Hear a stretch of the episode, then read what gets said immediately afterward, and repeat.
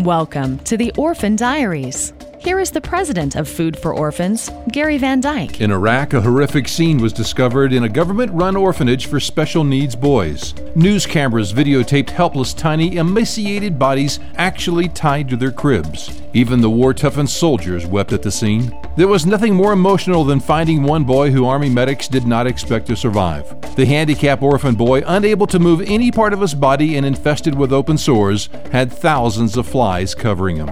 And you could tell that the handicapped boys had been starved of human contact as well as starved of food. Today, this little boy sits up in his crib without help. It's hard to believe he's the same boy, clean and being cared for along with all the other special need boys, now in a different orphanage run by caring, loving caregivers. Yet it's impossible to know what terrible memories they might have locked away, memories that may haunt them for the rest of their lives. For more information, visit w w w dot food for orphans dot org.